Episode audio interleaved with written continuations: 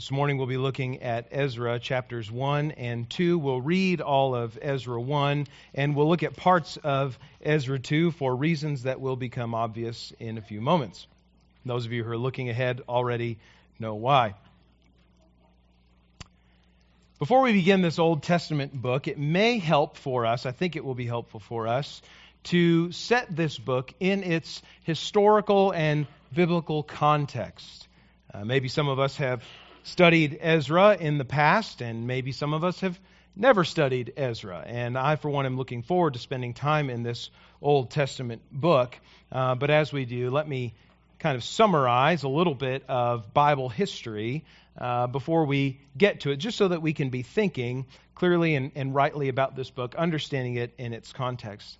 Now, Ezra, as a book of the Bible, does not stand alone. In fact, uh, most of the time when you uh, look in your study Bibles, the notes that are there, or read in commentaries, you'll find Ezra and Nehemiah, those two books of the Bible, together. Now, Nehemiah does, in the canon of Scripture, in the, the bound copies of the Bible, Nehemiah does follow right on the end of Ezra. And most scholars believe that Ezra and Nehemiah uh, began as one book that over time were separated into two separate ones. Now, the book of Ezra Nehemiah has traditionally been understood to have Ezra as its author. Now, that is for several different reasons, uh, primarily being that uh, Ezra is one of the main characters of Ezra Nehemiah. He shows up in both books, uh, even though he doesn't show up until chapter 7 of the book that bears his name.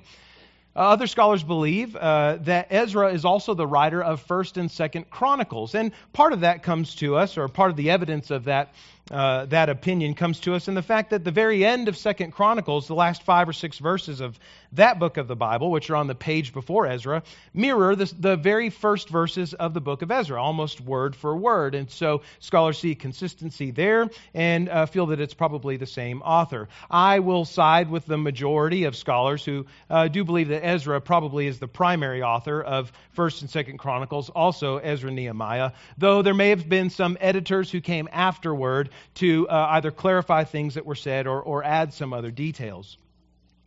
Now, the book of Ezra itself begins with the people of Israel and Judah in exile in Persia. But let's recall how they got there. In about 1000 BC, David, the Goliath giant slayer and former shepherd, came to be king of Israel. David reigned for 40 years, and he was succeeded on the throne by his son Solomon. Solomon was very wise until the uh, uh, until I don't know the middle portion of his reign, and he began marrying all sorts of wives from pagan nations, and included uh, uh, allowed the people of Israel to include worship to pagan gods and goddesses inside even the temple of God in Jerusalem. And so, when Solomon died uh, about 924 BC, the kingdom of Israel, racked by idolatry and scandal, was split into two.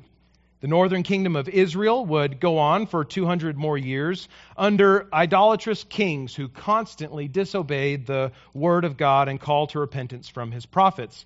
Ultimately, God handed over the northern kingdom of Israel uh, to the Assyrians. Now, the Assyrians are particularly nasty people. They were like the Borg from Star Trek. They sought only to uh, uh, assimilate the biological and technological distinctives of the people that they had conquered. They would be assimilated.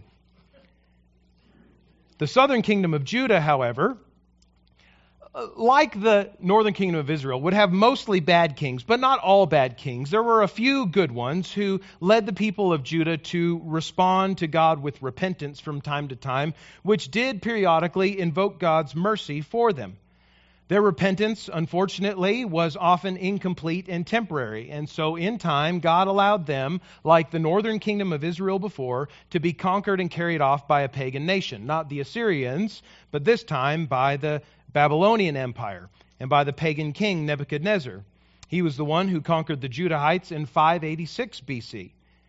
During that time, a prophet, Jeremiah, prophesied during the period of destruction and exile of those that lived in Judah and Jerusalem that after 70 years, God would punish the Babylonians and ultimately bring his people back to the land of Judah and to the city of Jerusalem.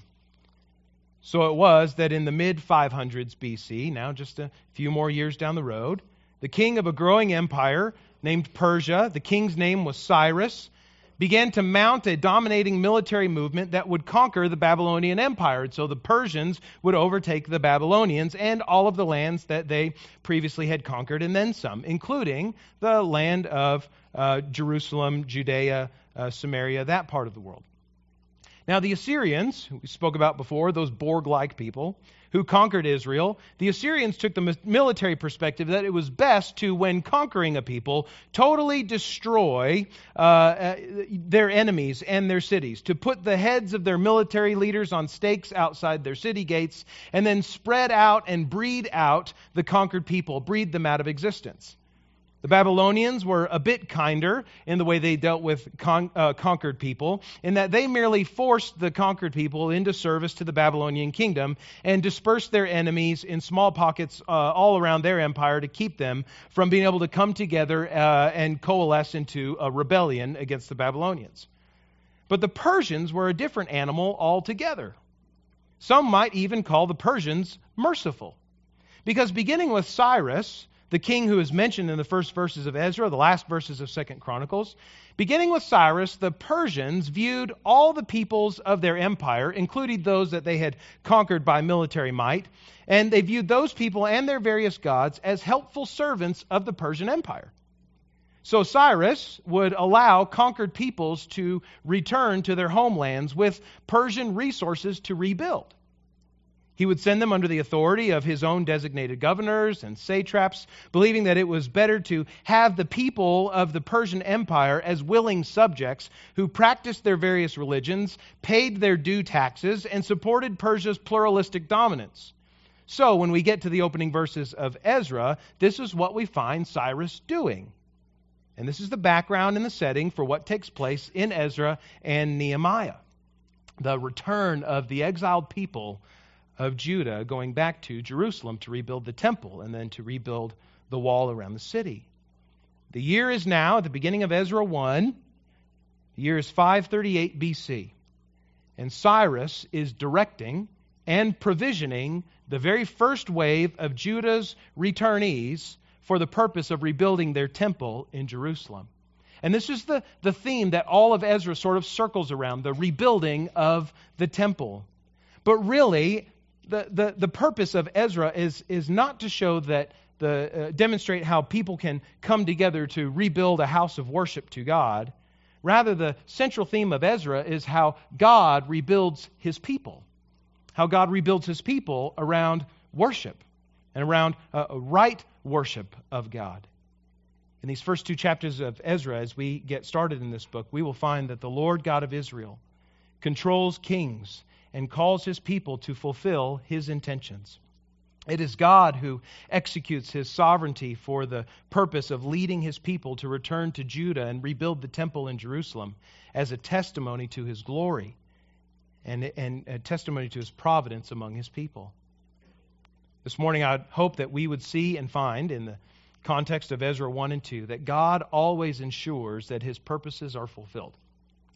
God always ensures that his purposes are fulfilled. And even in those times in life where we think we are in control, where we are making our own destiny, it is God who is sovereign over every one of our movements and motives. I would hope this morning that we would, in light of this truth, be comforted by the reality of God's sovereignty. Be comforted by it, find hope in it, and respond with obedience to his calling. Stand with me, would you, as we honor God by reading his word, Ezra 1.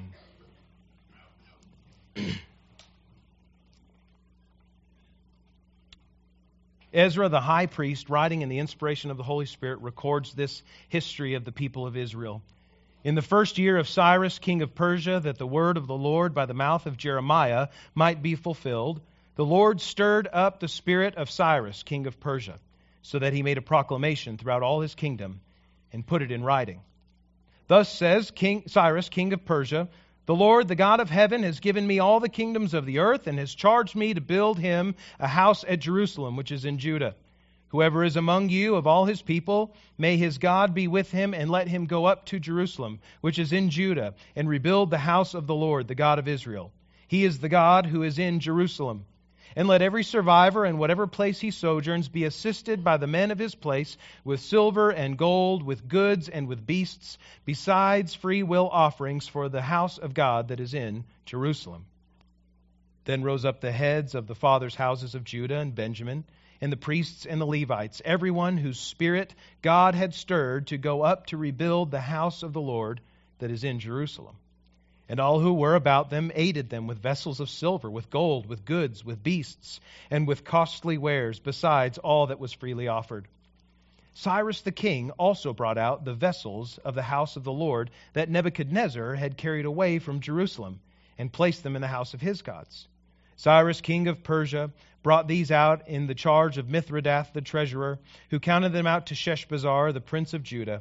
And this was the number of them thirty basins of gold, one thousand basins of silver, twenty nine censers, thirty bowls of gold, four hundred ten bowls of silver, and one thousand other vessels. All the vessels of gold and silver were five thousand four hundred. All these did Sheshbazzar bring up when the exiles were brought up from Babylonia to Jerusalem. May God bless us as we study His Word this morning. You may be seated. God always ensures that His purposes are fulfilled. He is sovereign over every one of our mo- movements and motives. We see this truth reflected in three different ways in the text this morning. First, we see this that Yahweh, the personal name of the Lord, the God of Israel, Yahweh controls the kings of the world. There is no more important concept for us to grasp this morning as we begin this study of Ezra, uh, Ezra and Nehemiah, than this that God is in control. He's in control of the motion of the stars in the galaxy. He's in control of the seasons and the weather of the earth. He's in control of the good and the bad circumstances and situations of our life. And He is in control of the very motives of our hearts and intentions of our minds. Notice again verse 1. Ezra writes, In the first year of Cyrus, king of Persia, that the word of the Lord by the mouth of Jeremiah might be fulfilled, the Lord, Yahweh, stirred up the spirit of Cyrus, king of Persia, so that he made a proclamation. Who's making the proclamation that the Judahites, the exiles, may return? Cyrus is. Cyrus is the one with the he's he's the one whose signature appears at the bottom of that proclamation. But whose plan is it and where does the ultimate motivation for this return of exiles come from? The Lord, Yahweh, the God of Israel. It is he who stirred the heart of Cyrus to do what he wills for Cyrus to do. And it is his will to stir Cyrus, to move him, to motivate him this way, so that God's own word to the prophet Jeremiah, some uh, uh, several years, decades before, might be fulfilled. Specifically, that God himself would preserve and return a remnant of his people, of Israel, uh, returning them to Jerusalem for his own glory and for his own name's sake. Now, Cyrus himself is not totally ignorant of God's work here. Surely we ought not to conclude that uh, Cyrus was a follower of Yahweh. I, I, think there's enough evidence in the first part of Ezra to, to, to ensure that we do not believe that Cyrus was a convert to, uh, uh, to, to Judaism because he constantly refers to the God who is in Jerusalem. It's a God for that place and for that city and for that people. He's not my God, but he's a God all the same. That's how Cyrus feels about it. Cyrus was a polytheistic pagan. And as a polytheistic pagan, he's glad to give credit when he to, to divine beings who he feels have given him favor. And so he does to Yahweh. So Cyrus is also inclined to pay homage to the Lord of Israel by allowing the people who belong to Yahweh, the people who belong to God, to worship him as they please in their own land. Cyrus thinks it will do him some good, uh, do his reputation some help with the God of Israel if he supports the people of Israel to worship that God. Here's the point we must not miss that God always ensures that his will is done as he superintends every event of human history. Is Cyrus acting for his own good and his own and, and, and by his, his own seeking to, to uh, improve his lot in life and his standing with the various gods of the world? Yes. Cyrus is totally selfish in this. Is Cyrus doing this because he believes that the Lord, the God of Israel, is sovereign over all people and all nations and everything in the world, and he wants to be obedient to this God? No. But God knows that. God knows these things are true about himself, and God knows what is true about Cyrus, and God is pleased to use even polytheistic pagan kings to accomplish his purposes. For Psalm 115, 1 through 3 says this Not to us, O Lord, not to us, but to your name give glory. For the sake of your steadfast love and your faithfulness. Why do the nations say, Where is their God? For our God is in the heavens. He does all that he pleases. Just as God controlled the intentions of Cyrus, stirred Cyrus's heart that Cyrus might do these things to accomplish God's will, so also does God control and stir the intentions of every world leader even today. Paul writes to the church in Romans in 13 chapter uh, Romans 13 verse 1. He says, Let every person be subject to the governing authorities, for there is no authority except from God, and those that exist have been instituted by God. Friends, there is great comfort for us in this wonderful doctrine of God's sovereignty, of God's sovereign control over all things.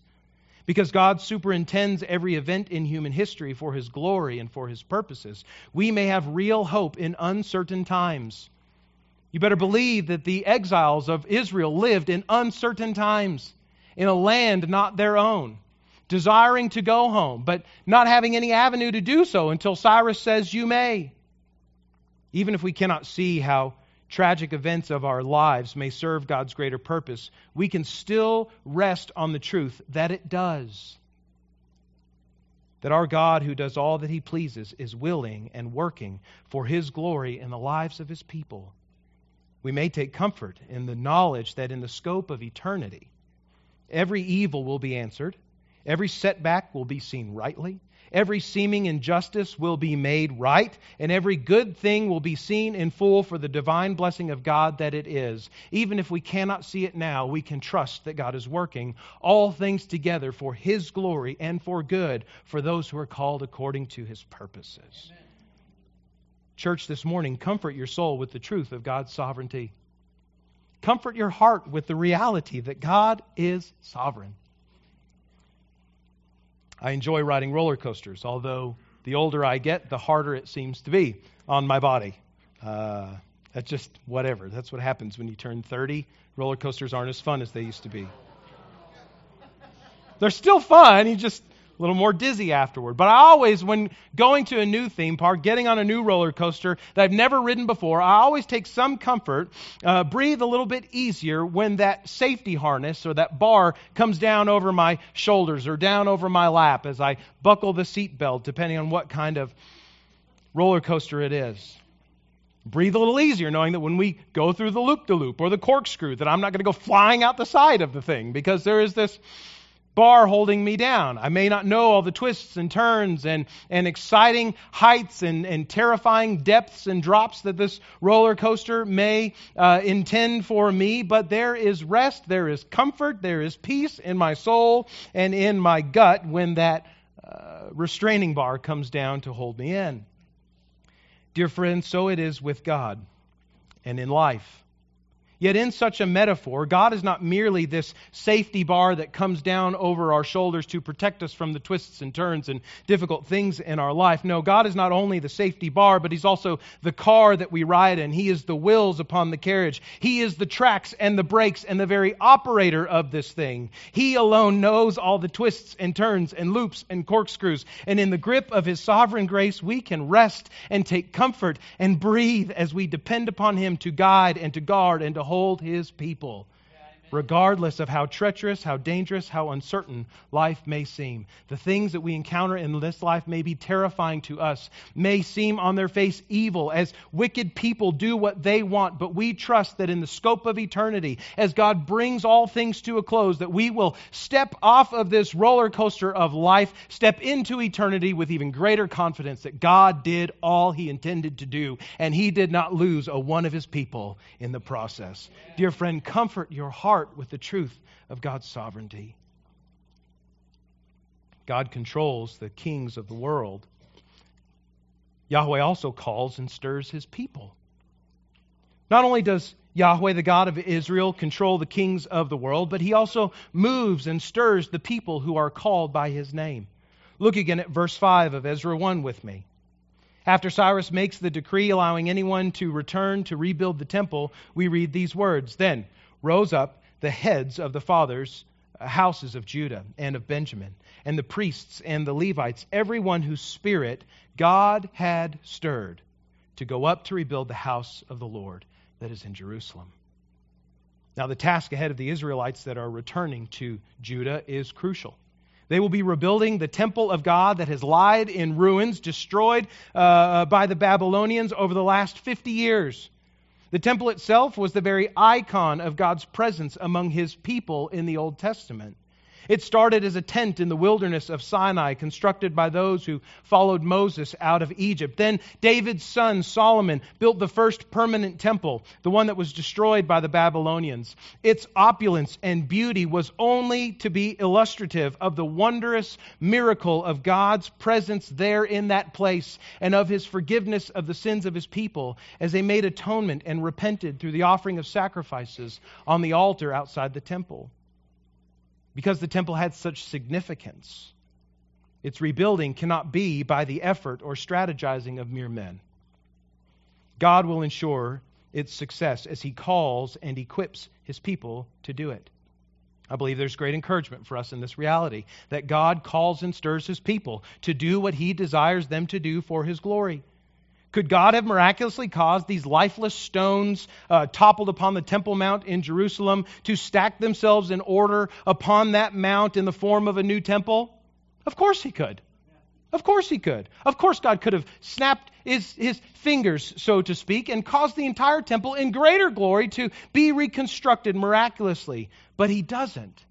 He chooses rather to use His people to do the work to call his people out of exile, to return to Jerusalem in Judea, and to put their hands to the task of rebuilding the house of God. And through the process of their work, God will teach them a lot about themselves. He will remind them of their past sins, of their need for future obedience. And through this task and of his own power and might, uh, he will demonstrate that he is able to do things through a weak but willing people that God enjoys doing glorious things through a weak but willing people. Yahweh calls and stirs his people to act on his behalf and for his glory. So, dear friend, when God calls or stirs you to act, you must also follow in faith and obedience if you seek to please him. Amen. When God calls and stirs you to act, follow in faith and obedience. Sometimes I fear that we treat our following Jesus as disciples of Christ too lightly too flippantly. Jesus calls to all. We see him in the Gospels as he calls his first disciples, a call that he extends to everyone who will trust him by faith. He says, Follow me, and I will make you fishers of men.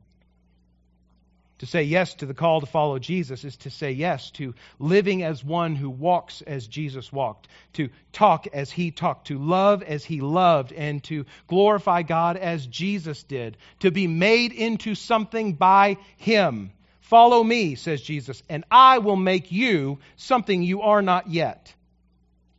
A life of following God as He leads, of following Christ as Savior, is not to be a life of mere fandom or spectatorship or cheering from the sidelines. We all did our best impersonation of that last Sunday afternoon as we watched my poor beleaguered 49ers get beat by the treacherous Chiefs of Kansas City. That's neither here nor there. We are really good fans, not just of football, but we have even been taught culturally to be really good fans of God to carry signs, to carry posters to say, I love God. He is awesome. Slapping bumper stickers on our car and calling that following Jesus.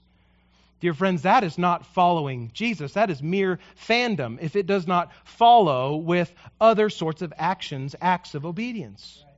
The call to follow Jesus, being called by Him, being stirred by God, is a call to be fully committed to the mission of God, to glorify Himself by rescuing sinners as they put their confidence in Jesus as the Savior who died for their sins and rose again.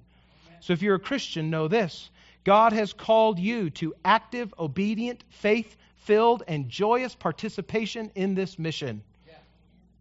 What a privilege. What a privilege it was for these Israelites, for these Judahites to be called out of exile to participate in God's rebuilding of his house of worship in Judah, that, that they might celebrate in his goodness and his faithfulness and his lo- loving, uh, uh, faithful love to his people. What a privilege for the Israelites to be used by God for his purposes. Dear Christian, what a privilege it is for us who trust Jesus by faith to be used by God for his purposes, that we might glorify him among the nations as we point people to Jesus. We are not called to fandom, we are called to followership. So then let us take full advantage of our calling in Christ to do what God has called us to do. And to do it with boldness and with courage and with fullness of heart, knowing full well that the God who calls will also ensure the success of the mission that he has called us to. And that brings us to our final point that Yahweh, even as He controls the kings of the world and as He calls and stirs His people to, uh, to accomplish His purposes, so also does Yahweh provide for the success of His will. Yahweh provides for the success of His will. There's not a thing that God will call you to do in life that He will not also provide all that is necessary for fulfilling it. God does demonstrate His sovereignty in this passage, Ezra 1 and his empowering call to his people. But what is all the more encouraging in this text is that God also provides in multiple ways for the su- success of his will and of his purposes. Let's look at four, at least four ways that God provides very quickly. First, he provides resources. We see how God provides the physical resources for rebuilding the temple in several places of this passage. In chapter 1, verse 4, Cyrus says in his decree that the men who, who, uh, who do not go with the Judahites back to Jerusalem, those who stay behind, should help those who are going by providing silver and gold, goods and beasts, and free will offerings uh, to, to see to the financing of the work that is to be done. Moreover, Cyrus himself gives back all of the elements of the temple the bowls, the censers, the other things that were used in the ritual worship in the temple. He gives all of those things back that had previously been stolen by Nebuchadnezzar. And then at the end of chapter 2, if you'll maybe turn the page over or look on the next page, we read these verses. Now the priests, the Levites, some of the people, the singers, the gatekeepers, and all the temple servants lived in their towns, and all the rest uh, in their towns. That's the wrong verse that I meant to read. I'm sorry. The verse before it, 69 according to their ability, excuse me, they gave to the treasury of the work 61,000 61, darics of gold, 5,000 minas of silver, and 100 priests' garments. The people of Judah who have returned are also themselves giving to the work that is to be done. But again, remember, God is the one who stirs Cyrus. God is the one who calls his people. And if there is any provision for the work that is to be done, it, the credit for that provision is to be given to God. God provides resources. God also provides leaders. Look with me at Ezra chapter 2, verses 1 and 2. Here we get a short list of all those who returned as leaders of Israel. Now, these were the people of the province who came up out of captivity, of those exiles whom Nebuchadnezzar, the king of Babylon, had carried captive to Babylonia. They returned to Jerusalem and to Judah, each to his own town. They came with Zerubbabel, Jeshua, Nehemiah, Seraiah, Reelaiah, Mordecai, Bilshan, Mispar, Bigvai, Rehum, and Baanah. So I want to drop the mic after nailing all those Hebrew names. God provides leaders for his people who are doing the thing that God has called them to do.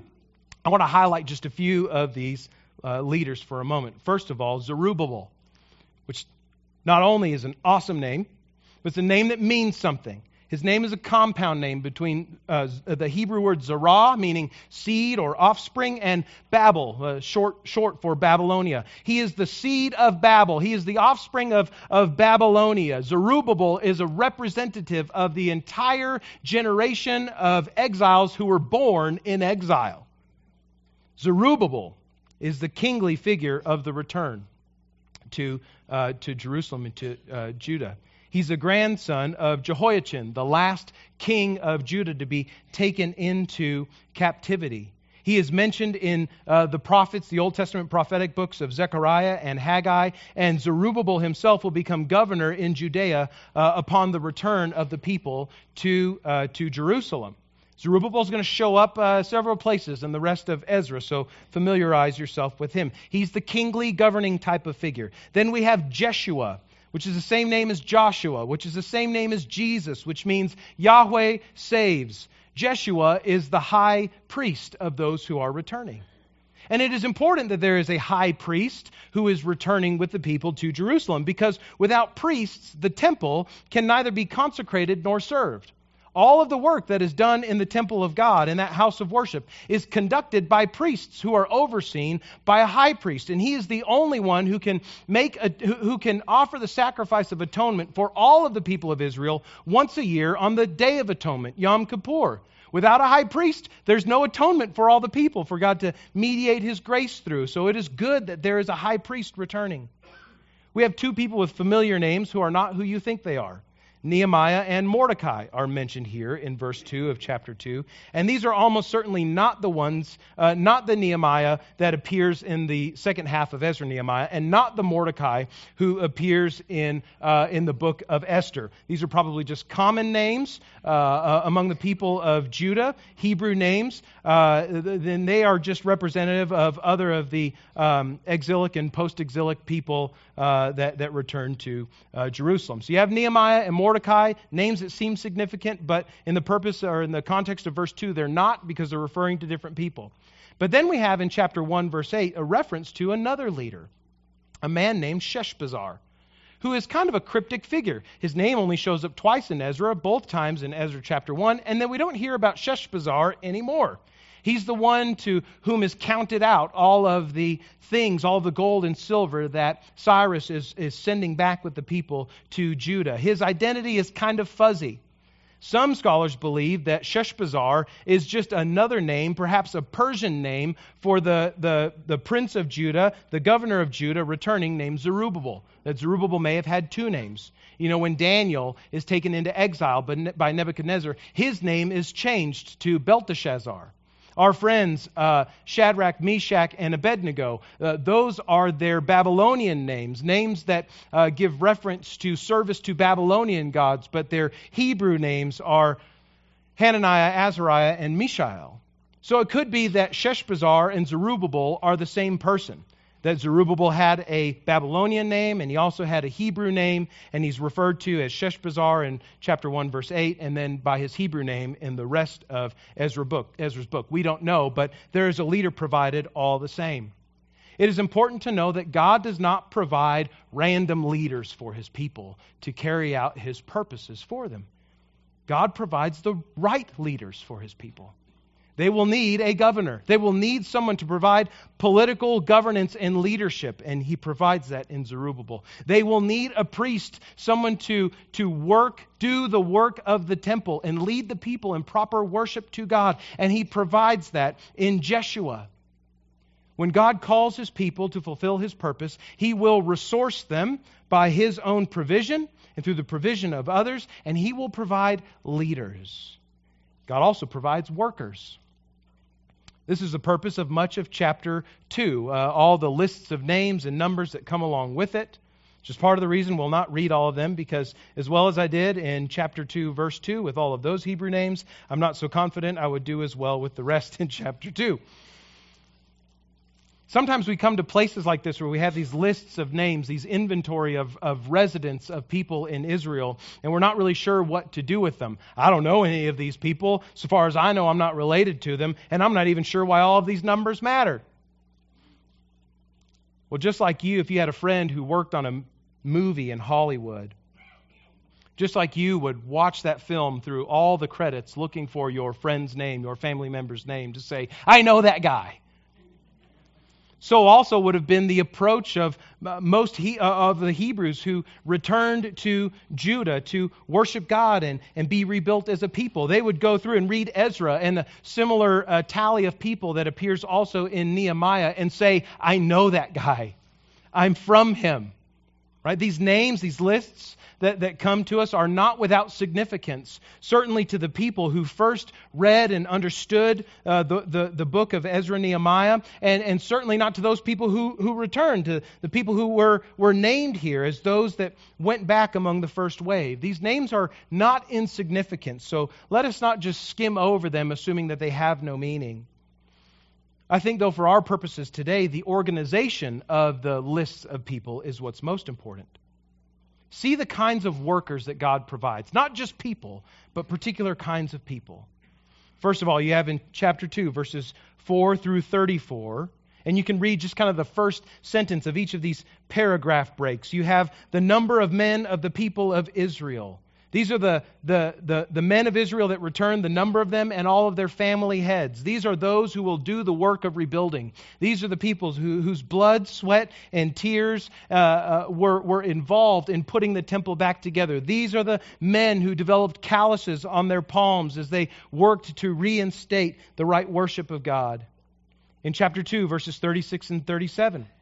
We get the priests mentioned. You see, the priests, the son of uh, Jedaiah of the house of Jeshua, 973, sons of Immer, sons of Pashhur, sons of Harim. These priests are, uh, and, and one mentioned that's a descendant of the high priest, will, will be the ones who will do the work of daily sacrifice and leading in worship. Again, without priests, there can be no worship in the temple. So God is providing the right kind of workers. Chapter 2, verses 40 and 42, we see Levites returning. Levites were those who descended from the tribe of Levi, one of the 12 sons of uh, Jacob, whose name was changed to Jerusalem. Among the Levites, uh, Moses' brother Aaron was the chief, and so from Aaron's line would come the high priests, and from all of the other Levites, other uh, uh, other priests would come. And so we here we have representation not just of a few priests that come, but a whole tribe of of, of uh, uh eligible priests who are returning.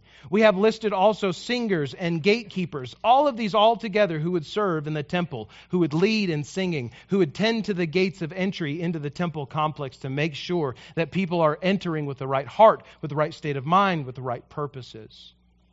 In chapter 2, verses 43 through 58, we have lists of the servants of the temple and servants to the king of Israel. These will be important for all the same reasons before, because without worship, and without proper leadership, there cannot be a people that, that God is working through to uh, expand His glory and His fame among the nations. So God provides resources, God provides leaders. See how He also, in Ezra 1 and 2, provides workers to get the job done. But then, my favorite way that God provides. In chapter 2, verses 59 through 63, we see God, Yahweh, the Lord of Israel, the God of all the universe providing security for the lost. Look at chapter 2, verses 59 through 63. Ezra writes the following were those who came up from Tel Melah, Tel Harsha, Cherub, Addan, and Immer, though they could not prove their fathers' houses or their descent, whether they belonged to Israel. Verse 62 says, These sought their registration among those enrolled in the genealogies, but they were not found there, and so they were excluded from the priesthood as unclean. And the governor told them that they were not to partake of the most holy food until there should be a priest to consult Urim and Thummim.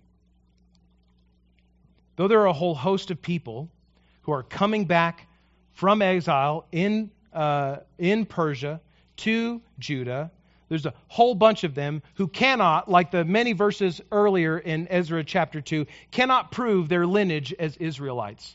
They are lost people in the genealogies of Israel. Either because their family lost their documentation of their lineage as rightful sons of sons of sons of sons of sons of Levi or Benjamin or Judah or whoever, or because maybe some of these were pagan converts people who had been converted to Judaism uh, among the exiled people. Irrespective of who, uh, where they came from, they are lost, and yet God provides security for them. They do not come as, as unidentified people with no prospect of hope or life in the new land. Rather, they come with all the prospect of hope and life in the land that God is returning them to. Amen. They may have no clear genetic tie to Israel that they can prove with paper, but we know that neither genetics nor family trees are what make one a member of God's people, but only faith.